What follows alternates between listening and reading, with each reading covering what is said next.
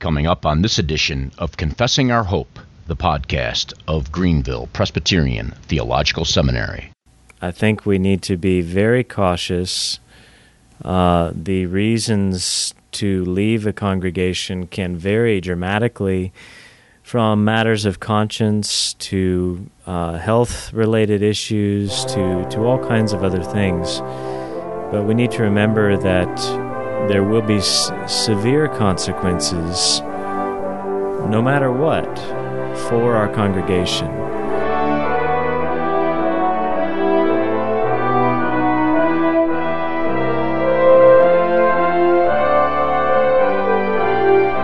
Well, good afternoon and welcome to another edition of Confessing Our Hope, the podcast of Greenville Presbyterian Theological Seminary. As usual, I'm your host of this particular podcast, and it's been a few weeks since I've been able to sit down with a guest and talk about a particular topic of interest to the Christian community at large. I have been on vacation and taking a much needed break, but we are back now in the full swing of things, as it were. And um, so today, we do have the pleasure of speaking with uh, Pastor Ryan McGraw, and we've had him on the program before to talk about another topic. But we're going to talk with him today about a topic that I don't think gets a lot of discussion, um, mainly because it doesn't happen a whole lot. And when it does happen, it's not widely advertised. So we're going to talk with Pastor McGraw about a subject that I think is of great interest to the church, and especially for those who are pursuing a call in the gospel ministry. But more about that in just a minute. As I said, this is a podcast of Greenville Presbyterian Theological Seminary. If you are interested in more information about the seminary, what are our distinctives, what kinds of things uh, are we doing here in Greenville, South Carolina, you can visit us at our website, gpts.edu. If you want to catch up on the podcasts, learn about who is coming up on the program, go back and review and listen to older um, interviews, you can do so at confessingourhope.org. So hopefully you'll take advantage of those particular websites and avail yourselves of them. In addition to that, we do now have a mobile app that you can use and utilize on your iOS device or Android device. I would encourage you to do so. It is free of charge, and we've had a significant amount of downloads thus far for it. And here you can listen to this podcast on the go as well as other lectures and various audio resources that the seminary produces, including back episodes, back programs, lectures of the Spring Theology Conference that we host each year. So avail yourself of that opportunity. Uh, as I said, it is free, and you can find out more information at confessingourhope.com. So please utilize that as you are able. Now, as today's broadcast is concerned, we are going to be speaking with Ryan McGraw. He is a graduate of Greenville Seminary with his MDiv and also his THM from Greenville Seminary. He is a pastor, currently ordained minister in the Presbyterian Church in America, and is uh, in a situation that I think some people find themselves in at times in life as a minister in a transitionary state. And how that became, and some of the things that go through a minister's mind and decision making process as it relates to moving from one call to another call. And if you've given it any thought whatsoever, you can immediately realize that there's certain hurdles and maybe landmines in that process. So we're going to talk a little bit about that with him today. So Ryan, it's great to have you on the program to discuss this particular topic, one that I think doesn't get a lot of conversation for good reason, probably. Thanks, Bill. I'm glad to be here and glad to talk with you. So, Ryan, tell us a little bit. I mentioned already that you were uh, you're an ordained minister in the PCA, and you are now transitioning to transitioning to uh, a church in Sunnyvale, Northern California, which is in the OPC. Okay, and what is the timeline as far as that's concerned for you right now? We're talking about you being in transition. What exactly are we talking about? Lord willing, I I just finished my uh, time in Conway, South Carolina, at the end of July, and will not transition to Sunnyvale till the end of September.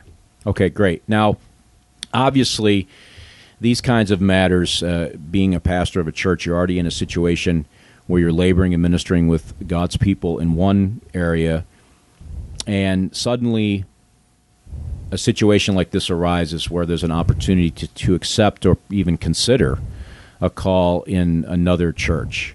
Uh, what is what are some of the in a, maybe in a summary way, what are some of the immediate pitfalls, if if there are pitfalls, and I think there probably are, uh, to a situation such as that for a minister?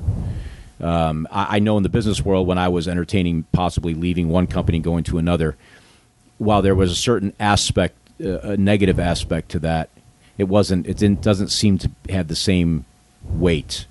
I mean, business is business, and so it's a business decision. Here, you're dealing with people and a call and lives and, and souls at stake. Um, how does it differ, maybe?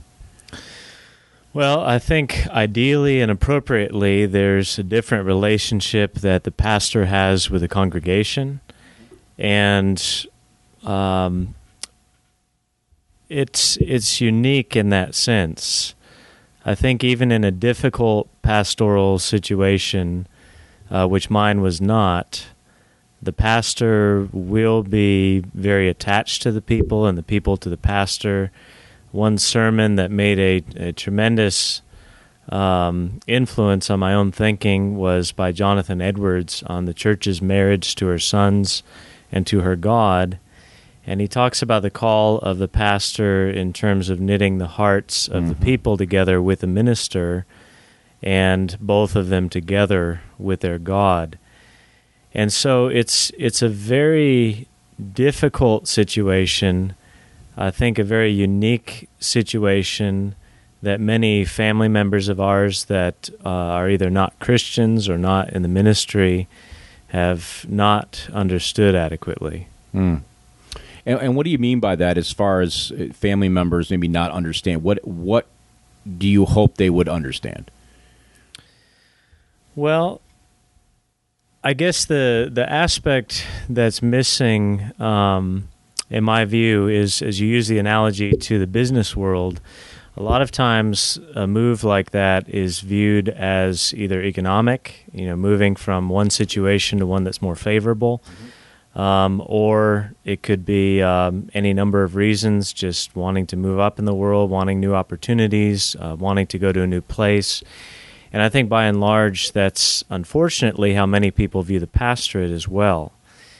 And the relationship, as I said, is actually quite different. Uh, that essentially there is a special bond created between the minister and the congregation that should not be entered into lightly, but also should not be severed lightly either. And so, uh, in that sense, it's it's very different. We don't really view it in our family as uh, moving up or um, going uh, somewhere else where uh, there's something advantageous to us. Uh, mm-hmm. we we feel like, in some sense, we have been directed this way by God's providence and constrained into it, and um, that's how we made the decision. What are some of the aspects of even discussing with another church a call, possible call to be their minister that um, weigh would weigh on your mind as it pertains to your, the current situation that you're in as far as being a pastor of another church. Certainly, um, there are aspects, uh, you know, off the top of my head, I can think of a few uh, where obviously a certain level of privacy is involved, and, and we'll talk a little bit about why that is. Um, but what kind of steps did you take when this began to unfold with your current call or your, or I shouldn't say your current call, but your previous call at at, at your church? Well, the the first thing is before even considering going anywhere else or even the possibility of it, I did mention the issue uh, to our elders. In this particular case, it began by a solicitation uh, from the church in California and uh, brought the issue to them and we dealt with things privately in the session first. I think that's wise in many respects because the difficulty is if you feel like you're in a situation where you have to transition mm-hmm. And you have to leave one church and go to another, as soon as the information becomes public, it, it has the potential of changing the relationship between the pastor and the congregation. Uh, the people may initially feel betrayed uh, they may feel like the minister is abandoning them. Uh, they may disagree with the reasons for which the minister is deciding to transition. Sometimes those concerns can be legitimate, uh, other times they may not be. But I think that all things considered, uh, it was best to keep things with the session initially until the um, likelihood of the transition became more clear. And in addition to that, um, there's no. I should add to that. There's there's no ideal way of going about uh, doing something like this. Yeah, it, it's an aspect that you can't like. There's no 12 step process that says you know you can just follow that and it's applicable to every scenario and situation. And we're certainly talking about your situation, um, but I think there's probably some overlap uh, that would apply to a lot of other situations. For instance, the keeping things um, with those men that are charged by God's word to oversee the church and to kind of keep it there until such time as they deem it's time to make this more public. Um, but in addition to that, um, what are you, you mentioned that, that that if these things were to become public too early in the equation, you mentioned that there could create some uh, some fundamental problems, and, and you mentioned one already that um, they could begin to assume there's other reasons and, and start making up their own reasons for the for the change.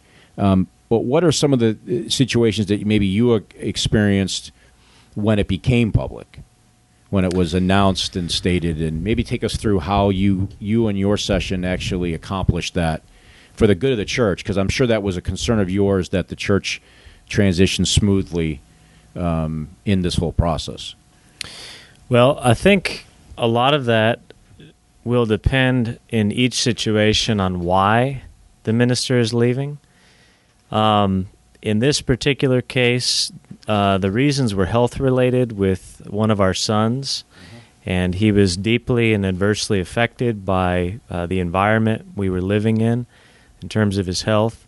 And after exhausting all of our options, we, we really did feel constrained to leave.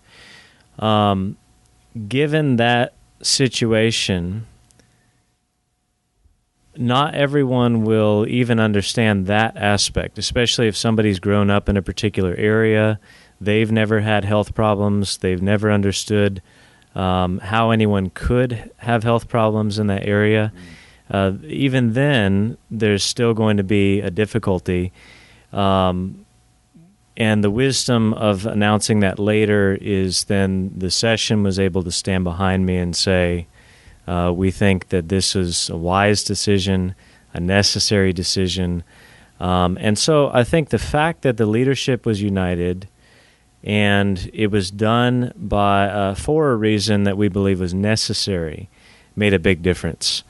I believe if uh, if a pastor comes to his church and he leaves um, really for an insubstantial reason, then the people are going to be upset, and they're going to have a right to, uh, in that sense. When you say an insubstantial reason, um, kind of prompts, I think, of, as I'm trying to listen to you talk as a listener out there, um, they may be thinking, well, what kind of reasons would qualify as insubstantial? And I realize there's probably a million, but maybe highlight or think about a couple that would stand out maybe in your mind that would be considered insubstantial. Okay.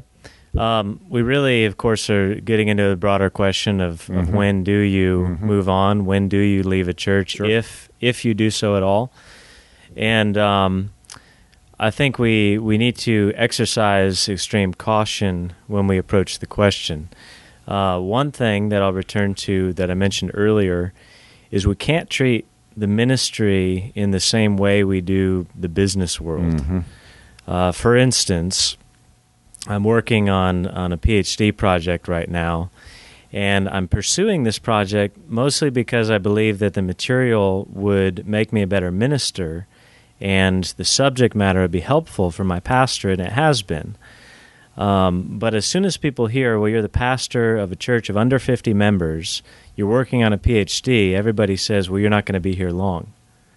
Mm. and essentially treating it as though you're going to move on to bigger and better things, as though if somebody has a higher education, if somebody has more gifting than somebody else, uh, is more useful in the church in, in any particular way, then somehow they deserve to move up in the world. Mm.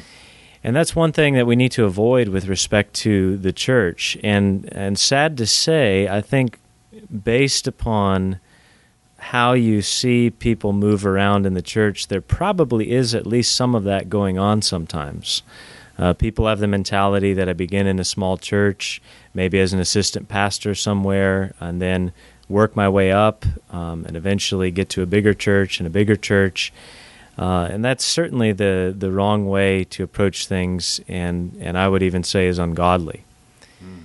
And we need to we need to recognize that when a minister is called to a local church, he needs to give that local church the best that he has uh, under the blessing of the Lord. Uh, John Owen once said that uh, uh, ministers are not like those in the business world. In the business world, somebody can invest some of their money and hold some of it back, but he said a minister needs to trade with all the talents he's been given. Mm-hmm.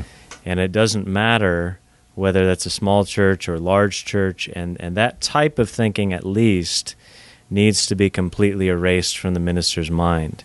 Uh, the minister is judged by the Lord for his faithfulness and not by the size of his congregation or his fruitfulness. So you're you're basically uh, to maybe summarize a little bit, the, the, critical distinction is that in the business world there is sort of this this atmosphere of climbing the corporate ladder, and and with all the negatives that come along with that sometimes positives too. Don't get me wrong, but there are certainly negatives because there's the, the it's really a cutthroat type of life um, at times because there's always somebody ahead of you, and uh, that just comes with goes without saying. Distinguishing that being a minister of the gospel in the church is not climbing the corporate ladder. Um, serving mm-hmm. where you're placed, laboring where God has you here with all of your might, with an eye on that and that alone as your primary focus and goal. Right. So then, of course, in those situations, though, and it does happen, and, and you've experienced it, others have experienced it as well, where for providential reasons or whatever reason, and we'll talk about the positive aspects here um, your situation certainly was not because of problems originating there. It was because of a clear issue um, that you've already uh, highlighted. But then you have a process here of how to gradually and carefully, pastorally even, unfold this matter so that it, it's done in a God honoring way with the least amount of collateral damage. Because even in the best of intentions, you can unwieldy, unnecessarily or even unknowingly hurt one of those that you've been pastoring, and you were at in, um, at Grace Presbyterian for. I was there for seven years. Okay, so a, a, strong connection obviously has occurred. Seven years together with that church. So how do you begin to unfold that? I mean, and we'll have to certainly pull on your experience because that's all we have to go with here. But towards the end of this discussion, I'm going to ask you for maybe more for lack of a better way of expressing a cookie cutter approach, even though it will have to be tailor made for each situation. But how did you begin to say, what kind of decision making process did you personally go through as you began to say, here's where I think we're headed, but we're still not sure, but here's the process? Well, um, I think the the difficulty that we've had with the whole issue is is of course when the prospect of leaving came up my wife and myself both had a response of complete revulsion. Um, no desire to leave. Um, and and it's not that we think we have the ideal church or the perfect church. No church will be but we really um, we really have committed ourselves in a whole souled way to the people there. And so the first step in that is, of course, prayer. Uh, we began with my wife and I coming together in fervent prayer over our son's situation. Uh, that actually led before uh, that that began to happen even before I was offered this this situation. Um, when I was approached about uh, candidating at this particular congregation, then again uh, we continued to to keep it in prayer. Uh, began to seek counsel from others that we trusted. Initially, we sought counsel um, from other older friends in the ministry who are well experienced uh, outside of our congregation. We especially valued the counsel of ministers who had been in multiple pastorates and how they went about dealing with things. We found a wide variety of approaches to how to first approach the elders about the issue and see what they think and see if they think this is something we should proceed with, and then how to approach the congregation next. Um, after talking to the elders and, and praying with them, uh, the general consensus over time was that we didn't want to reveal anything until, as I said earlier, there was something relatively definite. What that meant was um, I started as a potential candidate and then became a full candidate. And then the next step was a congregational vote.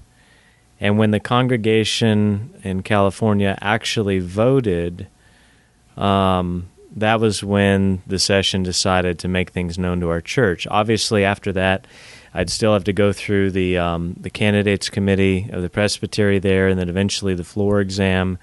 Um, I've been through the candidates committee now. I'm still waiting for my floor exam in the end of September.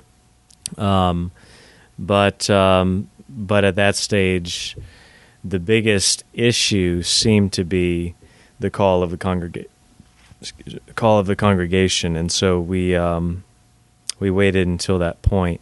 When we actually announced it publicly, um, it was it was quite difficult mm-hmm. to present it.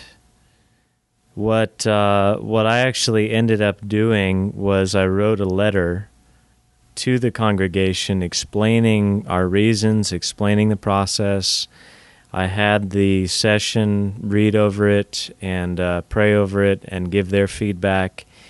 And at the end of the day, just because of the personal difficulty involved, we um, we actually had an announcement following worship service one Lord's Day, and I had one of the ruling elders read the letter to the congregation, and then I was able to um, speak with people in person afterwards. The other thing I should add, though, is I mentioned the aspect of prayer very mm-hmm, frequently, mm-hmm. and I think I think that that's key. Uh, sometimes we um, we acknowledge that we need to pray, and we acknowledge that that's an important aspect of our lives in general. But what we don't often realize is all of the all of the concerns that can come up with a situation like this, such as how a, a congregation responds. Well, the first question we need to ask ourselves is: Are we making that a matter of prayer? Are you praying for the congregation's response? Are you praying for the Lord to begin preparing them and working in them before they even know what's going on? And I can say firsthand that I'm amazed at how exactly the Lord has answered that prayer on behalf of our people. It's still been extraordinarily difficult. I feel like we're severing ourselves from people that, in, in some respects, are closer than flesh and blood. Mm-hmm. And obviously, it's going to be difficult and heart wrenching to us and to them. But I can honestly say that the Lord has been faithful beyond measure uh, and working in them and working in us. One of the aspects you mentioned um, as you were talking, and I and I find this to be um, rather insightful, uh, whether you meant it that way or not, um, is is how you in your situation at least you had one of the elders read the letter, and then you said so that you can make your avail yourself of those to answer questions um, after uh, that letter was read. And and I think the insightful aspect here, the the practical advice, help that would go, I think, fit to any situation uh, where a pastor finds himself um, in this particular transitional situation, is that you're available to talk with those people and to come alongside them to help them over the initial reaction, which is in some cases going to be hurt, um, confusion, bewilderment. There, I mean, you could uh, place a host of emotional aspects that go right away into it, but you're there to help uh, heal, in a sense, those kinds of issues, and and maybe talk a little bit about how you did that, interacted with the congregation, and made yourself available in that way. Because I think that's a point that maybe would get missed in this discussion. But you're there, you're available. Nothing has changed. I'm still your pastor. I still love you. I still I'm still very concerned for you, though I am leaving. And I think that's a huge thing to communicate. How did you do that personally? Well, um, you know, in all honesty, I can't say that I, I did anything uh, special or extraordinary other than just live out the relationship we already had with the people. Mm. Um, we we tend to have at least somebody in our home once a week from the congregation, so we did continue that, of course. Um, got together with individual people as as opportunity afforded. At at that stage, I think the congregation uh, took a lot more initiative with some of those things as well with us because they knew that we were leaving and wanted to um, maximize the time we could spend together in, in what we had left. But um, there's no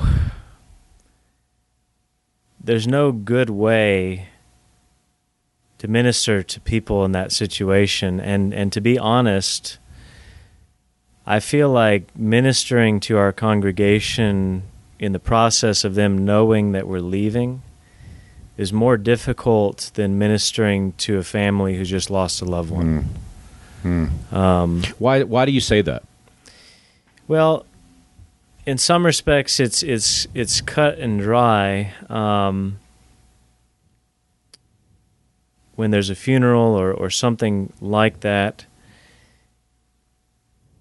and we never know quite how to comfort people adequately. Mm-hmm. But we go to the scriptures, we pray with them, we're we're with them. But in this sense, this is more of a slow and painful process of separation, and it's really difficult to compare. Uh, Could it be compared maybe to a situation using what the analogy you have just presented, the illustration? Of losing a loved one could it be maybe compared to the, the how a loved uh, how a person is feeling when they know their loved one is dying and they're slowly moving in that direction they're they have terminal illness and you know it's coming they're sort of internally prepared for the reality and then it happens. There's still grief there's still mourning but the the full fledged impact of that does is it would not be the same as if it were sudden and unexpected. Yeah i i suppose I suppose that'd be the case um, in this particular instance as well. I mean, there, there's just so many factors involved in the pastorate. I mean, if if a minister has a proper relationship to the congregation, then they're not simply going to view him as somebody who does his job week to week, who preaches from the pulpit um, but almost in an impersonalized way. Um, but there is, as I said, this close bond between pastor and people that um, one comment I've gotten more than just about anything else is that uh, you and your family will be irreplaceable. Mm. And it's not that somebody else couldn't come in and and preach effectively and minister effectively. But in some sense, there, there's a lot of truth to that. You know, you may have a new situation, you may have a, a minister who's even better than the previous minister. But if there's a proper relationship between pastor and people before, there is something that's irreplaceable. You know, just like somebody who loses a spouse eventually may get remarried, mm-hmm. but that new person hasn't replaced the first spouse. It's a different relationship. Well, on that point, and, and, and this is probably running a little bit afield from the primary point of our discussion, but it does raise a question in my mind. As the outgoing pastor, forgive the way I expressed that, I don't know how else to explain it. certainly at some point in time, Lord willing, that church will have another shepherd, another minister, another person standing in the pulpit preaching and hopefully doing the job that he's there to do with love and concern. What would you how do you communicate to that to your congregation that you've left about how or maybe you did this, maybe you didn't do this, but how would you recommend that one communicate to the congregation that they're leaving as anticipating that someday they're going to have a new pastor? For instance, just like the analogy you used with, you know, perhaps something happens and your wife ends up remarrying because something happened to you and, and, and that happens down the road. I mean, what would you want and hope for your wife, or in this sense, in this case, the congregation, as they begin to pursue and think about a new pastor? Well, I think one aspect of, of actually moving out of town, and in my case, going across the country, is. But you're still um, connected by that rainbow. I saw that. I saw that cake. That's kind of an inside dose of listening to this program. That's kind of an inside thing. You, if you're not familiar with Facebook or you're not friends with us on Facebook, you don't see these things. But anyway, they did they did a nice send off, and there was this beautiful cake made. So I can give some context. And there was a nice rainbow bridge between South Carolina, the state, was on the cake, and then California, and it was really just a touching way of expressing their love and um, and appreciation for their seven years of ministry. But anyway, I'm sorry, I run a that was free. I, I promise. I, that cost nobody anything, and it was actually I probably should pay people to hear that. But um, anyway, sorry. Go ahead. No, I mean, I think I think the transition helps with us not being um, in the immediate area. I mean, uh, just to give an example, sometimes when ministers retire and they stay in their previous congregation, there can be more of a, a tension um, in in two ways. On the one hand, it could be that they look to the to the old minister instead of the new minister, and and practically still treat him as the pastor instead of the person the Lord has now called to the church. Um, another way is uh, if it could go the other direction. The new minister is much more appreciated than the old minister. Uh, then either he feels slighted or the congregation has a certain awkwardness and feeling like they betrayed his ministry by taking up things that uh, or emphases that maybe the previous minister didn't have, and and that sort of thing. Um, so in that sense, I think it's much easier to actually be leaving a location and being in a different place. And I think that um, in that case, the transition will take time. The church knows they need a new pastor. They're expecting it. They're planning for it. So that too helps the preparation. What would you say to a congregation that you're leaving? Is it, it maybe in a well, I don't want to say farewell address. That's really not the way, best way to express it. But it, in this area, um, you know, you know, how would you impart pastoral wisdom or counsel to your congregation as you're leaving? Um, what would you say to them about the reality that someday there's going to be another pastor standing up here. Someday there's going to be another man who God's going to place here. How? What kind of advice would you give them in, in that light? Well, in our in our particular situation in the church, I haven't necessarily felt the need to address a relationship to the next pastor. Um, I have thought and have preached what I thought was appropriate as farewell. Uh, I shouldn't say a farewell address, but farewell addresses in my case. Right, right, sure. Um, I, I struggle with how to express myself to the congregation, with what was most necessary to leave them with. And in some sense, I really ended up with about four farewell sermons instead of one. And uh, I discovered a few days later that one of the Puritans, I don't remember who, actually preached a series of 12 farewell addresses to his congregation. So apparently, I'm not the only one that's had that trouble. But um, two things I would say, and I guess this is more for the sake of, of ministers than it is for the sake of the congregation. Mm-hmm. Preaching a farewell address, in my opinion, is a difficult matter and it's difficult for multiple reasons. Uh, one is that as a pastor, pastor will have a tendency to look back at the congregation and see everything that's wrong, everything he wasn't able to see reformed, everything that perhaps the people didn't respond as well or as widely to as he had hoped.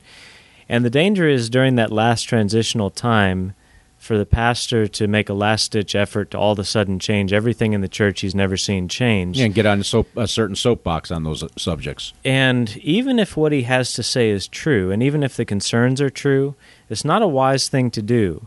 Because at that stage, if if those things have not been changed in the past however many years of ministry, the only thing that that last ditch effort is really going to do is exasperate the congregation, leave them with a sour taste in their mouths, um, probably will make the end of that pastoral ministry bitter Mm-hmm. rather than um, a blessed time with the people. So I don't recommend doing that. On the other side, um, it is a good time for self evaluation and for evaluating the congregation. And so the way I tried to do that was was a balance of things. Um, just to give a couple of examples, one of the last things that I, I preached was the Trinitarian blessing at the end of Second Corinthians. In God's providence, I happened to be finishing Second Corinthians, but I really did turn it into a, a direct farewell address to these people.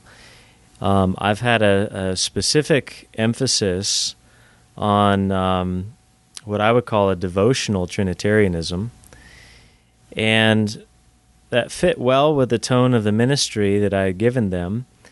And also, it was leaving them with a benediction from all three persons in the Godhead, Mhm. literally commending them to the Lord and to the word of His grace, as Mm. Paul put it. Mm-hmm. Um, in addition to that, my last sermon was actually on the subject of self denial. And I prayed over that much and, uh, and preached on, on the text from Luke 9 relating to the topic. Um, Bill is smiling at me right now because he was supposed to come preach in the congregation when I was out of town um, on that very text and found out that that was going to be my farewell sermon. Uh, so yes, Bill, that is true. I can speak no lies. Thankfully, in the Lord's providence, He sent me His bulletin uh, lineup, sermon lineup for the month. And when I looked down at the week that I was going to be there, the week bef- the week his last week at his church, he had that same text. Actually, my text was the Mark parallel, but regardless, it's the same subject. same subject. And so I knew right then and there that I wasn't able to preach that text. But it's interesting what you said to me when I wrote that back, and, and I think it's of value. The listeners, I think, would be edified by what you said to me when you responded, if you remember what you said. You're going to have to jog my memory. You said you were praying long and hard about what the last sermon should be, and given the fact that I was thinking of preaching that same topic, and you were uh, led to do that same topic, that was further confirmation that Yeah, definitely seemed to be confirmation that that was the right thing. And um, what uh, part of the reason why I chose the topic of self denial is I think um, I think the issue of taking up the cross, denying ourselves, dying daily, following Christ, is something that is largely lacking in modern Christianity. People uh, rarely have counted the cost of discipleship, um, the implications of what it means that when we follow Christ, we have in principle already forsaken everything. We've lost our lives in this world, to use Christ's expression. And I think that when we look at modern Christianity, especially in the United States of America, this lack of this principle of self denial, which, by the way, Christ explains in terms of hearing his words and keeping his words, really, whatever the cost. The, the absence of that in the modern church, or the lack of the, the practical application of it, has really emaciated American Christianity. That's right. And uh, somebody has said recently that if we ever reached a time of persecution, most of the American church would buckle instantly because we compromise every single day in small things. So, in some sense, um, I, I wanted to present that not just because it's a general problem, but it was a way of addressing the areas where the congregation still needs to grow without making them feel like I'm beating them over the head with, with particular issues necessarily. I gave specific examples just to make the teaching clear, but um, I also presented it as, as a positive aspect of um, denying ourselves is really, in, in the context, doing what Christ did for us. That's right. He gave up his own life. He forsook everything, so to speak, for us, and then turns around the next the next command he gives is you do the same thing. And so we need to look at that aspect as as communion with Christ and really the path of blessedness. And I wanted to leave them on that tone. I think realistically, the um, when you look back at the church, regardless of the situation, if the Spirit has been with the pastor at all, even if you see things in the church that need to change, there's going to be a lot of fruit and blessing present as well. Mm. Maybe in a way that you won't see until later. And, and just as somewhat of an aside, I think we, we tend to idealize the past and belittle the present. Yep, yep. We we look at our present situation, we see everything that's wrong with it, and then no sooner are we out of the situation than we can only remember everything good about it and now how it's better than than where we are now, and um, immediately think of the end of Ecclesiastes where uh, the author says, uh, "Do not look back on former days right. and say." They're better than these. You do not inquire wisely concerning such. And so we need to to beware of that um, negative attitude in our present situation, but also the tendency to idealize things in hindsight. Mm-hmm. And so, in, in some ways, uh, that that positive and negative approach um, in the uh, sermon on self denial was designed to um, drive them in the direction they're already going, but with greater urgency, with more fervency, with greater love to Christ and to be more dependent on the Spirit. We're running a little long on time, and I know you're trying to take advantage of this week um, studying here at the seminary and the library and, and working on your PhD. So I don't want to keep you any longer than we need to. But maybe as we close this discussion, um, we, have talked a lot about your unique situation, um, and I think we've mentioned this already. And but I want to say it again uh, for clarity that not every situation is going to have its unique aspects to it that can't be cookie cuttered, as it were. But I think as we wrap this discussion up, I think there are some things that we've touched on already that maybe you can synthesize for us that must be there no matter what the situation. I can, I mean, I already know the first one, but you're going to say it anyway. Um, but maybe some others that you would, if looking back on your experience, maybe things that you wish you had done differently that maybe should have been there regardless, or maybe things that you did do that you wish you didn't do. Um, but maybe some synthesized aspects that probably should be a pattern or or maybe a a good example of uh, of what to do or maybe what not to do uh, as a person works through this situation. Because as I think we've highlighted quite often it is a difficult thing um, because it's not a business decision. It's a people decision well, and of course, uh, the first thing is prayer. Right. Um, second thing that I would couple closely with that is seeking God, godly counsel, um, the multitude of counselors, their safety, mm. um, especially the leadership of the local church um, to work together on that score. Um, beyond that, I know men that have gone through the process of when they tell the congregation how they tell the congregation, um, all of those things in, in different ways. And I'm not sure there is necessarily an ideal answer, but um, if you follow prayer and uh, seeking of counsel and working with the local leadership in the church, then that will solve most of that. And I think those are the means that the Lord will bless and will use to go forward in the process.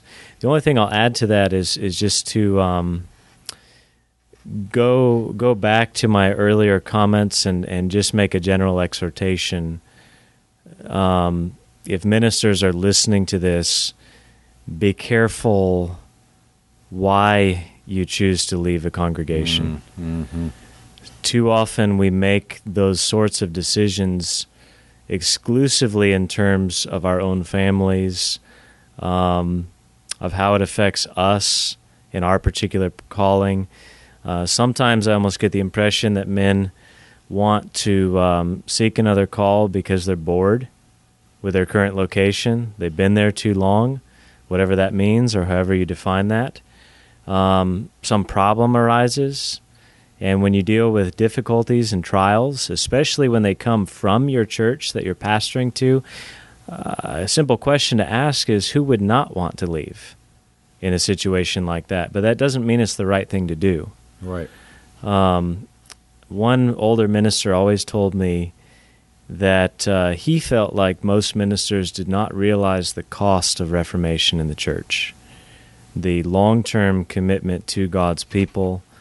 Um, in, in my case, I'm actually quite disappointed that I'm having to leave so early. Um, I think we need to be very cautious. Uh, the reasons to leave a congregation can vary dramatically from matters of conscience to uh, health related issues to, to all kinds of other things. But we need to remember that there will be s- severe consequences, no matter what, for our congregation. Um, I even tell that to church members as they come into membership classes. One of the things that I tell them early on is as you commit in membership to the church, which which you should commit to a local church and um, and be there. Your coming into the congregation, joining the membership of the church, will irreversibly change this church and these people. Mm-hmm. You will be irreversibly tied to them in some sense and no one can ever leave a church without some sort of harmful effect on the people. No matter what the circumstances are, even if you have to leave for legitimate reasons, for conscience sake, for health reasons, you cannot just walk away, even as a member, without affecting every other person in that church. Now, I guess if you had a church of 50,000 members or, or something like that, nobody would notice, but most of us are in churches of, of 100 people or less. And it makes a big difference. And if it makes a difference for the members at large, it makes a difference for the pastor especially. Mm. That's, that's great insight and, and even touches on another subject that's those who've listened to me through the years on another podcast know it's a, a particular subject that's near and dear to my heart and causes me great angst. Um, and that is, of course, people leaving churches for every reason under the sun. But none of them seem to be very legitimate because of the reasons that were just mentioned. Um, that you don't realize the connection you have with those people. It's it's deeper than your connection you have with your family members. It's it's it's a relationship bought by blood and um, not to be entered into lightly, but definitely not left lightly. And those vows of membership mean something. And I and I and I really wish. I mean, if I could say anything about that subject, even today, I really wish people in the church would stop thinking so lightly of the church and start thinking more high, uh, thinking highly of the church. That relational aspect, brothers and sisters in Christ. There is no greater relationship, and to just leave a church for whatever reason, even if it's legitimate, understand there are consequences. And uh, I wish we'd start thinking more like that. Um, but as was just said, how much more so then when the pastor does, even if they're for the right reasons. Um, so keep that in mind. I think that's a good exhortation for all of us, whether member or pastor to remember that uh, this is Christ Church.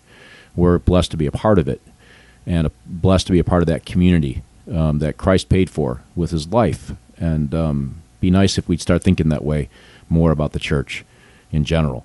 And maybe you're doing that. And if you are, may your tribe increase, preach it, talk about it, live it. And if you're not, then repent, because I think that's what needs to happen in this area. But anyway, okay, I'll climb down off my soapbox for the time. I always have one, at least one rant on every episode. So there it was. For those who have listened to me many times in the past, you know that usually shows up at some point. Uh, Pastor McGraw, it's been good. Um, I, I, know this has been a difficult time. I know no, i know you personally. Um, for those that listen, I, have got to know uh, Pastor McGraw uh, quite a bit over the last few months. Even um, I attend his father-in-law's church here in Greenville, and so I uh, know his wife. I know Ryan, uh, and I know his family and extended family a little bit. So I've gotten to know him, and I know his integrity. Uh, I know that this was a difficult decision in every respect and, and and there's other things that we haven't even talked about and probably wouldn't be appropriate to even discuss. But there's things that um, other aspects that went into this that were difficult, and it is a difficult decision.